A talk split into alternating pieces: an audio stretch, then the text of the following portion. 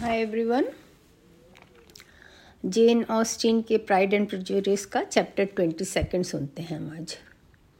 उस समाज, उस समय के समाज की बुराइयों का इसमें काफ़ी अच्छा उजागर हुआ है। आप सुने कि मिस लुकास क्यों शादी करना चाहती है मिस्टर कोलिन से? हालाँकि वह उनको पसंद नहीं कर पाती है, फिर भी। चलिए शुरू करते हैं। बेनेट परिवार लुकास परिवार के यहाँ खाना खाने गए थे। और दिन में ज़्यादा समय मिस लुकास, मिस्टर कोलिंस की बातें सुनती रही। एलिजाबेथ ने चार्लोट को अवसर देखा, अवसर निकालकर बहुत धन्यवाद किया कि तुम्हारे साथ रहने से कोलिंस का मूड ठीक है और मैं इसके लिए तुम्हारी बहुत कृतज्ञ हूँ, जिसे मैं शब्दों में बयान नहीं कर सकती। चार्लोट ने उसे भरोसा दिलाया कि वह उपयोगी होने के लिए बहुत संतुष्ट है और अपने थोड़े से समय के बलिदान का उसे बहुत लाभ मिल रहा है। यह सब कुछ बहुत ठीक था, किंतु चार्लोट की दयालुता ज़्यादा ही आगे बढ़ गई थी, जिसका एलिजाबेथ को कोई गुमान न था। उसका उद्देश्य था मिस्टर कोलिंस के सारे संबोधनों को अपनी तरफ़ मोड़ ले। मिस लुकास की ऐसी योजना थी और देखने से सब कुछ इतना ज़्यादा चार्लोट के पक्ष में लग रहा था कि जब वे रात में एक दूसरे से अलग हुए, उसे अपनी सफलता का पूरा विश्वास था, अगर कोलिंस को हटफुट शायर से इतनी जल्दी जाना न होता। किंतु उसने कोलिंस की चरित्र के साथ अन्याय किया था, क्योंकि वह अगले सुबह लॉन्ग बोन से शर्माते हुए निकला और लुकास लोज में जल्दी से पहुँचा ताकि वह उसके चरणों पर गिर पड़े। वह अपनी चचेरी बहनों से छुप कर जाना चाहता था, क्योंकि वे उसका चेहरा देखकर समझ जाती कि उसके जाने का उद्देश्य क्या है, और वह अभी अपने प्रयत्न के बारे में किसी को बताना नहीं चाहता था, जब तक कि उसे सफलता न मिल जाए। हालाँकि उसे सुरक्षित लग रहा था और उसका कारण भी था, क्योंकि चार्लोट उसे प्रोत्साहित कर रही थी। लेकिन बुधवार के साहसिक अनुभव के बाद वह तुलना में थोड़ा संशय में था। किंतु उसका स्वागत बहुत ही प्रशंसनीय रहा। मिस लुकास ने उसे ऊपर की खिड़की से देखा और नीचे यूँ आई जैसे अचानक ही रास्ते में उससे मुलाकात हो गई। किंतु चार्लोट ने जितनी कभी कल्पना भी नहीं की थी, उतना उससे प्यार और प्यार भरी बातें सुनने को मिला। मिस्टर कोलिंस के लंबे संबोधन के बाद थोड़े से समय में सब कुछ ठीक हो गया दोनों की संतुष्टि के अनुसार। जब वे घर में घुसे तो वह उससे अनुरोध कर रहा था कि वह उसे वह दिन बताए जब वह दुनिया का सबसे खुश नसीब व्यक्ति होगा हालाँकि ऐसी बातों के लिए वर्तमान समय ठीक न था, किंतु चार्लोट ने उसकी खुशी को तुच्छ नहीं करना चाहा। प्रकृति ने कोलिंस को जैसी मूर्खता से नवाजा था कि उसके प्रेम लाभ उसके प्रेमालाप या प्रणय निवेदन में कोई मोहकता न थी कि कोई भी युवती उसके जारी रहने की इच्छा रखे। मिस लुकास, जिसने उसे सिर्फ़ एक घर की इच्छा से स्वीकार किया था, को इस बात की ज़्यादा परवाह नहीं थी कि घर कितनी जल्दी उसे प्राप्त हो। सर विलियम और उनकी पत्नी से जल्दी ही अनुमति मांगी गई उनकी शादी के लिए और बहुत खुशी खुशी उन्होंने स्वीकृति दे दी। मिस्टर कोलिंस की वर्तमान स्थिति उसे उनकी बेटी से विवाह के लिए बहुत ही योग्य नज़र आ रही थी, क्योंकि वे उसे बहुत थोड़ी संपत्ति ही दे सकते थे। जबकि कोलिंस के पास भविष्य में बहुत अच्छी संपत्ति होने की संभावना थी। लेडी लुकास ने बहुत रुचि से प्रत्यक्ष गिनना शुरू किया कि मिस्टर बेनेट और कितने साल जिएँगे। हालाँकि अभी तक कभी इसमें उनकी कोई रुचि न थी। और सर विलियम ने अपने विचार व्यक्त किए कि जब भी मिस्टर कोलिंस को लॉन्ग बॉन्ड की संपत्ति मिल जाएगी, उन्हें और उनकी पत्नी को सेंट जेम्स में जाकर दर्शन करना चाहिए। पूरा परिवार इस अवसर पर बेहद खुश था। दूसरी लड़कियों को उम्मीद बंधी कि वे एक या दो साल पहले ही बाहर निकल पाएँगी। और लड़के राहत की सांस ले रहे थे कि चार्लोट कंवारी नहीं मरेगी। चार्लोट काफ़ी शांत थी। उसकी इच्छा पूरी हो गई थी और अब जब उसे सोचने का समय मिला तो उसे सब कुछ संतोषजनक लगा। मिस्टर कोलिंस न तो संवेदनशील थे, न ही एक अच्छे साथी। उनका साथ वास्तव में परेशान करने वाला था। और उनका उसके प्रति लगाव काल्पनिक था। फिर भी वे उसके पति होंगे।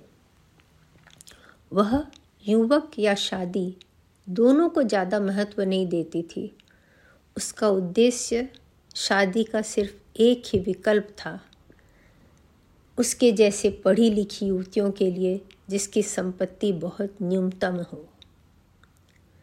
जितना भी अनिश्चित हो कि विवाह में खुशी मिलेगी या नहीं, अभाव की अपेक्षा यह बहुत अच्छा रक्षा का साधन था। आज उसे यह रक्षा का साधन प्राप्त हो गया था। वह सत्ताईस साल की थी और खूबसूरत न थी, इसलिए उसे अपने अच्छे भाग्य का आभास हुआ।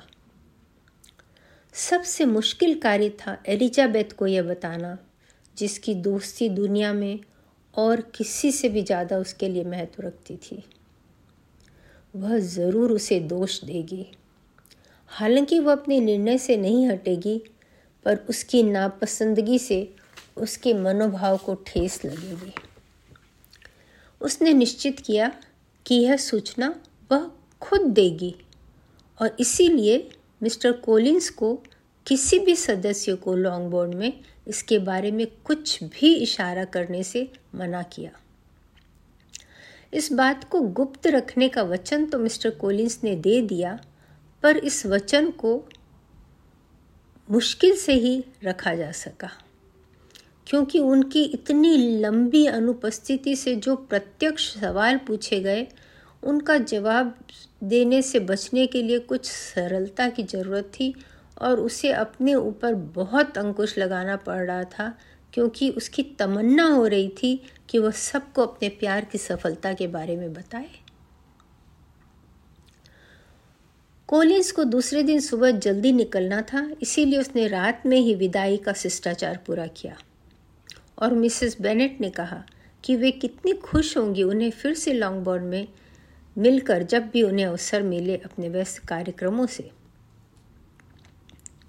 मेरी प्रिय महोदया कोलिंस ने कहा, यह आमंत्रण मेरे लिए बहुत संतोषजनक है, क्योंकि मैं आशा कर रहा था कि आप मुझे ऐसा कहें और मैं जल्दी से जल्दी फिर आऊँगा। वे सभी आश्चर्य में पड़ गए और मिस्टर बेनेट, जो कि नहीं चाहते थे कोलिंस जल्दी से वापस आए, बोले, क्या इसमें लेडी कैथरीन के निराश होने का खतरा नहीं है? मेरे प्रिय महोदय आप रिश्तेदारों का बहिष्कार कर सकते हैं, किंतु अपनी आश्रयदात्री को नाराज़ न करें। मेरे प्रिय महोदय कोलिंस ने जवाब दिया, मैं आपका आभारी हूँ इस मैत्रीपूर्ण, सावधानी की सलाह के लिए। किंतु आप निश्चिंत रहे कि मैं अपनी आश्रयदात्री की इच्छा के बिना इतना बड़ा फैसला नहीं लूँगा। मिस्टर बेनेट ने कहा आप ज़्यादा ध्यान दें, उनकी नाराज़गी के अलावा सभी खतरे को उठाया जा सकता है। और अगर यहाँ आने से ऐसा कुछ होता है तो मैं चाहूँगा आप चुपचाप अपने घर में रहें और संतुष्ट रहें कि हम बुरा नहीं मानेंगे। मेरा विश्वास माने महोदय कोलिंस ने कहा, मेरी कृतज्ञता आपके इस स्नेहपूर्ण सलाह से बहुत बढ़ गई है। और भरोसा करें कि जल्दी ही आपको मेरी ओर से इसके लिए धन्यवाद का पत्र मिलेगा और जो भी कुछ आपने मेरे लिए हर्ट्सफोर्ड में रहने के दौरान किया, उन सब के लिए भी। जहाँ तक मेरी चचेरी बहनों का सवाल है, मेरी अनुपस्थिति ज़्यादा लंबी ना होगी कि इसकी ज़रूरत हो, फिर भी मैं उनकी खुशी और अच्छे स्वास्थ्य की कामना करता हूँ। मेरी चचेरी बहन एलिजाबेथ उसमें अपवाद नहीं है। उचित शिष्टाचार के साथ युवतियाँ वहाँ से चली गईं। उन्हें भी बहुत आश्चर्य था कि वह फिर जल्दी आने का सोच रहा है। मिसेस बेनेट ने आशा की, यह समझने की कि शायद अब वह मैरी से शादी करना चाहता है तो मैरी को वो समझा पाएँगे। वे उसकी योग्यता की बहुत कायल थी। उसके विचारों की दृढ़ता उन्हें आकर्षित करती थी। हालाँकि वह उन्हें, उनसे अपने जितना बुद्धिमान नहीं मानती थी, पर वो सोचती थी कि अगर उसे पढ़ने को उत्साहित किया जाए तो उनके खुद के उदाहरण से वह पसंद करने योग्य साथी बन पाएगा। किंतु अगले दिन सुबह उनकी ये सारी आशाएँ चूर हो गई। मिस लुकास नाश्ता के बाद आई और एलिजाबेथ को एक दिन पहले का सारा घटना विस्तार से सुनाया। मिस्टर कोलिंस के अपने मित्र के प्रति काल्पनिक प्यार की संभावना पिछले एक दो दिन से एलिजाबेथ के जेहन में आई थी। किंतु चार्लोट उसको उत्साहित करेगी, यह बात उसे इतना ही असंभव लगा था जितना उसका स्वयं का मिस्टर कोलिंस को उत्साहित करना। इसलिए उसका आश्चर्य इतना वृहद था कि वह शालीनता की सीमा से बाहर आकर अपने आप को चिल्लाने से न रोक सकी कि, मिस्टर कोलिंस से सगाई, मेरी प्रिय चार्लोट, यह असंभव है। चार्लोट, जिसने सारी घटनाओं को चेहरे के भाव को बहुत स्थिर करते हुए सुनाया था, इस प्रत्यक्ष फटकार से एक क्षण के लिए दुविधा में पड़ गई। हालाँकि यह उससे ज़्यादा नहीं था जितनी की उसे उम्मीद थी।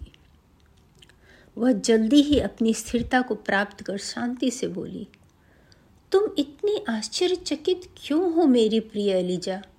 क्या तुम इसे अवश, अविश्वसनीय समझती हो कि मिस्टर कोलिंस किसी भी स्त्री सॉरी, क्या तुम इसे अविश्वसनीय समझती हो कि कोई स्त्री मिस्टर कोलिंस के बारे में अच्छी राय रखे, क्योंकि वह तुम्हें जीतने में सफल नहीं हुए? किंतु अब तक एलिजाबेथ अपने आप को संभाल चुकी थी और बहुत प्रयत्नपूर्वक उसने चार्लोट को संतोषजनक दृढ़ता से विश्वास दिलाया कि उनके संबंध से वह उसकी बहुत आभारी है और उसे दुनिया की सारी खुशी मिले, यह कामना करती है। चार्लोट ने जवाब दिया, मैं देख सकती हूँ कि तुम्हारी मनोदशा क्या है।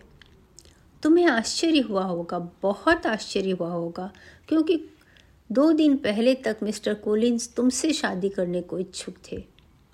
किंतु जब तुम्हें सोचने का वक्त मिले तो इस पर फिर से विचार करना। मुझे आशा है कि मैंने जो किया, उससे तुम्हें संतुष्ट होगी। मैं रोमांटिक नहीं हूँ, तुम्हें पता है, मैं कभी भी नहीं थी।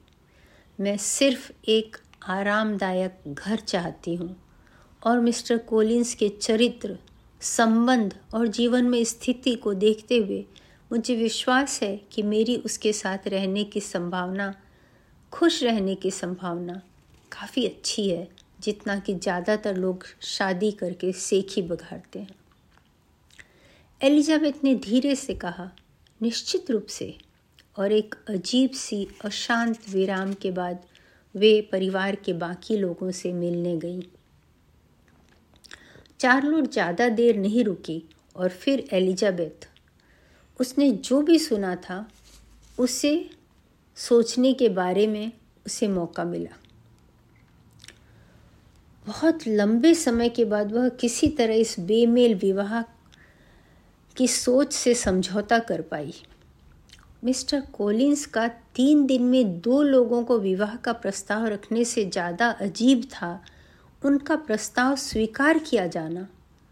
उसे हमेशा पता था कि चार्लोट की शादी के बारे में राय उससे अलग है, किंतु उसने कभी न सोचा था कि भौतिक दुनियादारी की सुखों के लिए वह अपनी सारे खूबसूरत भावनाओं का बलिदान दे देगी। चार्लोट मिस्टर कोलिंस की पत्नी बने ये बहुत ही अपमानजनक था। और एक दोस्त जो अपनी इस तरह बेकदरी करने पर तुली हो और उसकी नज़रों में गिर गई हो, के साथ साथ वह यह भी चिंता और विश्वास रख रही थी कि वह अपने चुने हुए जीवन में कभी सुखी न हो सकेगी। तो आज का चैप्टर यहीं ख़त्म होता है और फिर इसके बाद हम चैप्टर ट्वेंटी थ्री सुनेंगे। तब तक के लिए बाय बाय